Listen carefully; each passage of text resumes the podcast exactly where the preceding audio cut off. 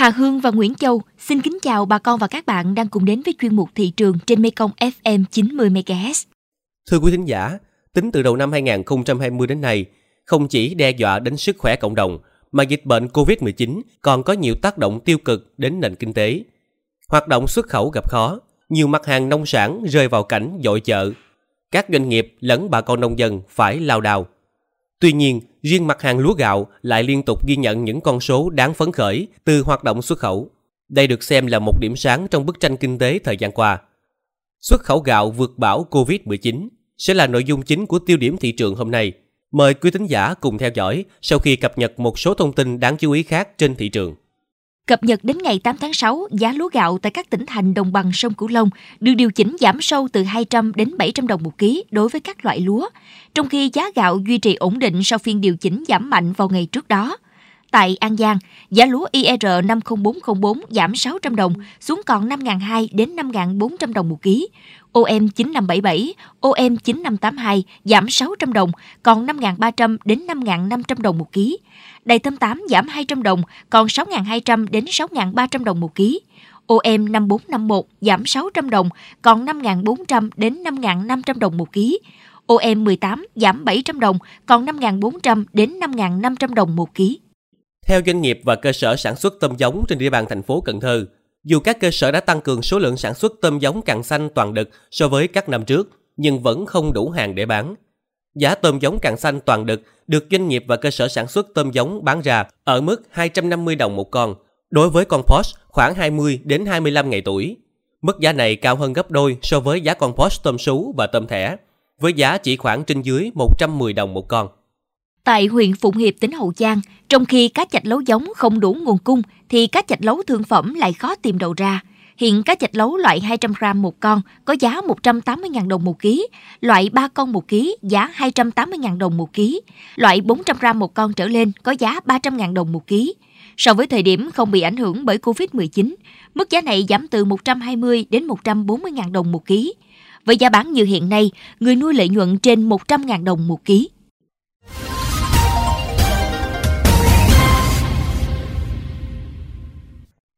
Bà con và các bạn thân mến, thị trường xuất khẩu ổn định, giá cả giữ mức cao, bà con nông dân an tâm có lời là những điều có thể mô tả về tình hình sản xuất lúa gạo thời gian qua tại đồng bằng sông Cửu Long. Tiêu điểm thị trường hôm nay sẽ cùng quý thính giả cập nhật diễn biến thị trường cũng như hoạt động xuất khẩu lúa gạo. Mời bà con và các bạn cùng theo dõi.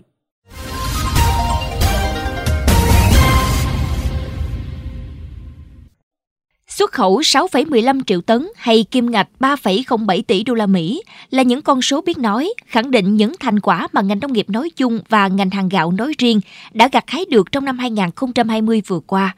Một năm 2020, khi mà dịch bệnh tác động đến nhiều mặt của đời sống xã hội, việc xuất khẩu lúa gạo thuận lợi đã tạo động lực rất lớn cho kinh tế nước nhà vượt qua những khó khăn. Bước sang những tháng đầu năm 2021, tình hình thị trường đầu ra cho lúa gạo đông xuân vẫn tiếp tục diễn biến khả quan. Các doanh nghiệp có thể duy trì tốt hoạt động xuất khẩu, trong khi người nông dân có thể yên tâm về lợi nhuận sau vụ mùa. Hơn 10 công, hai năm nay là giá lúa à, được lên cao.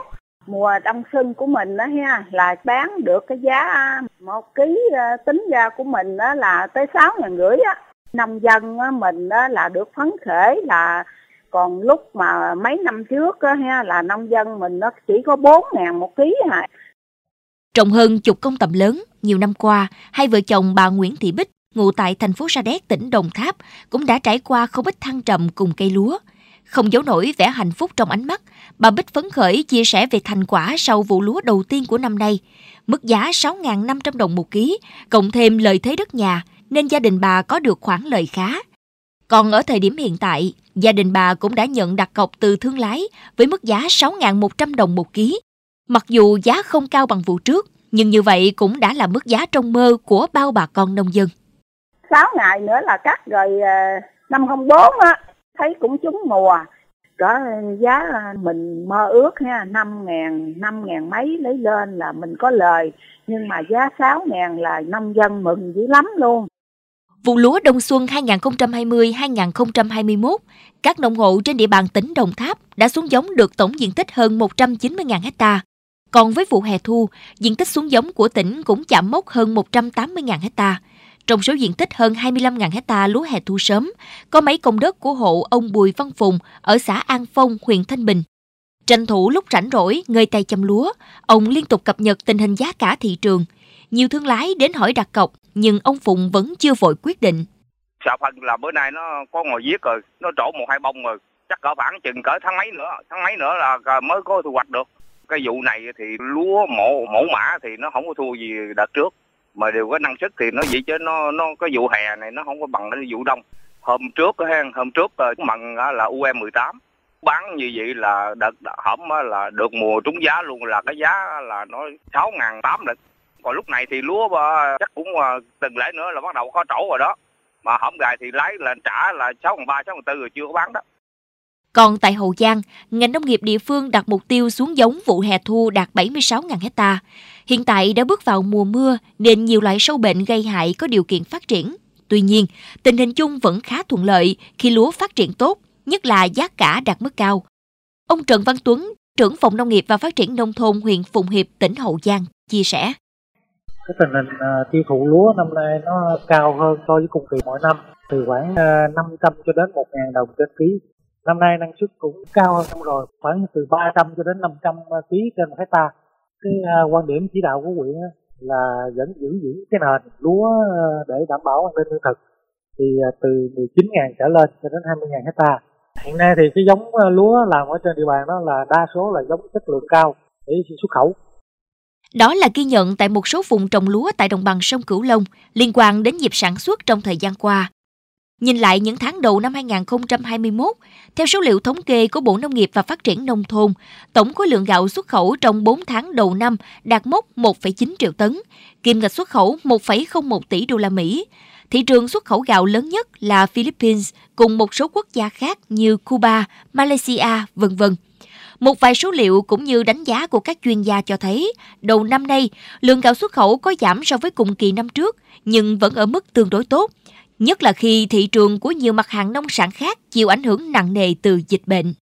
Trả lời câu hỏi của phóng viên Đài Tiếng Nói Việt Nam về nguyên nhân đưa đến mức giá tốt cho sản phẩm gạo xuất khẩu của Việt Nam, ông Trần Quốc Toản, Phó Cục trưởng Cục xuất nhập khẩu Bộ Công Thương cho rằng về phía Việt Nam của chúng ta thì trong thời gian qua cũng có những cái sự chủ động sản xuất các loại gạo có chất lượng, giá trị gia tăng cao.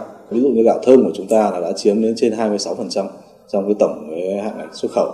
Ở bên cạnh đó thì các yếu tố của nội lực của các hiệp hội và các doanh nghiệp xuất khẩu gạo của chúng ta đã có sự thay đổi thích ứng trong thời gian vừa qua. Và các doanh nghiệp của chúng ta đã có sự liên kết với nhau để tạo ra một cái chuỗi liên kết để sản xuất ra các sản phẩm gạo theo cái tín nhiệm của thị trường và đáp ứng được cái tiêu chuẩn khắt khe của cái thị trường nước nhập khẩu. Dự đoán chung cho năm 2021, nhiều chuyên gia cho rằng hoạt động xuất khẩu lúa gạo sẽ đạt được nhiều mục tiêu lớn Tiếp tục cập nhật về tình hình thị trường xuất khẩu trong thời gian tới, phóng viên kênh Mekong FM đã có cuộc trao đổi ngắn cùng Phó Giáo sư Tiến sĩ Võ Tòng Xuân, chuyên gia hàng đầu trong lĩnh vực nông nghiệp. Mời quý thính giả cùng lắng nghe.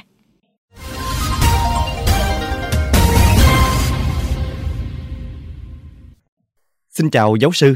Theo giáo sư thì những yếu tố chính yếu nào đã mang đến tín hiệu khả quan cho việc xuất khẩu lúa gạo trong hơn một năm vừa qua?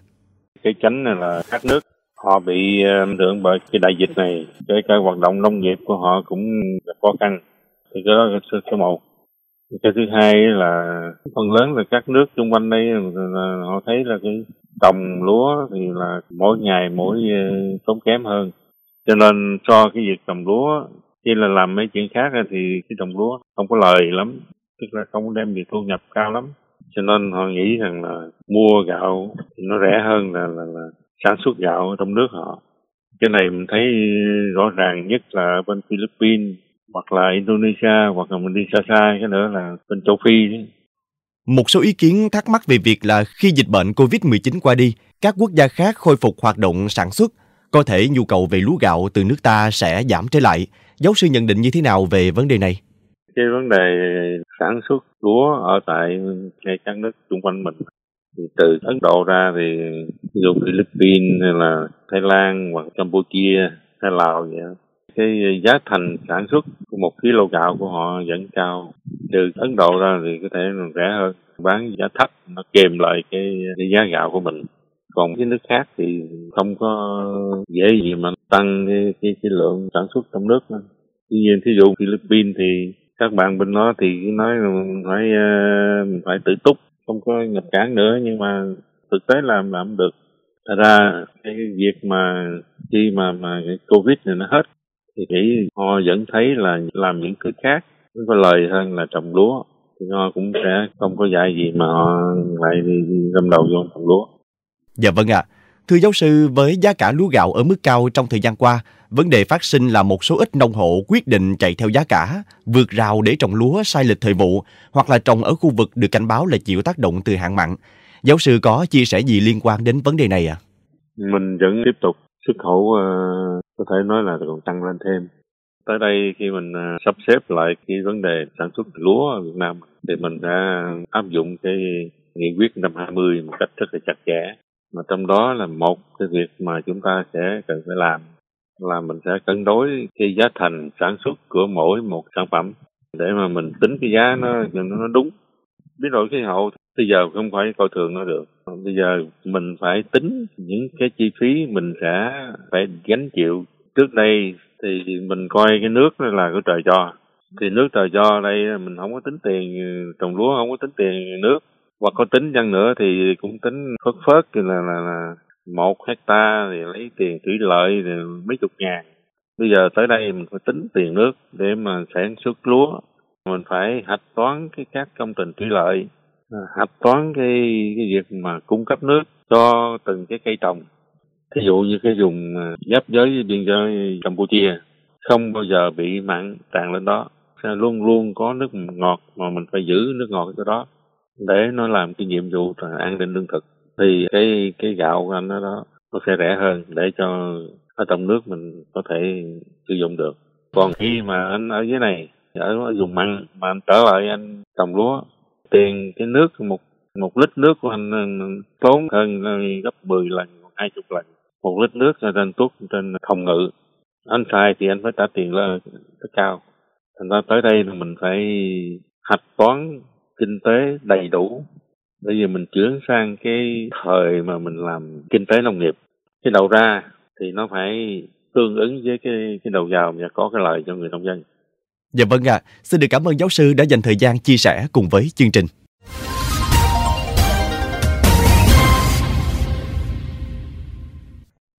Đến đây, chuyên mục thị trường trên Mekong FM tần số 90 MHz xin phép được khép lại. Những thông tin nóng hổi cùng những biến động của thị trường sẽ được chúng tôi liên tục cập nhật trong các bản tin tiếp theo. Xin mời quý vị và các bạn cùng lắng nghe kênh podcast chuyên biệt đầu tiên về đời sống của người dân vùng đất phương Nam, chuyện Mekong, trên nền tảng thiết bị di động bằng cách truy cập vào các ứng dụng Spotify, Apple Podcast trên hệ điều hành iOS, Google Podcast trên hệ điều hành Android. Sau đó gõ từ khóa chuyện Mekong. Cảm ơn bà con và các bạn đã quan tâm theo dõi. Xin chào và hẹn gặp lại.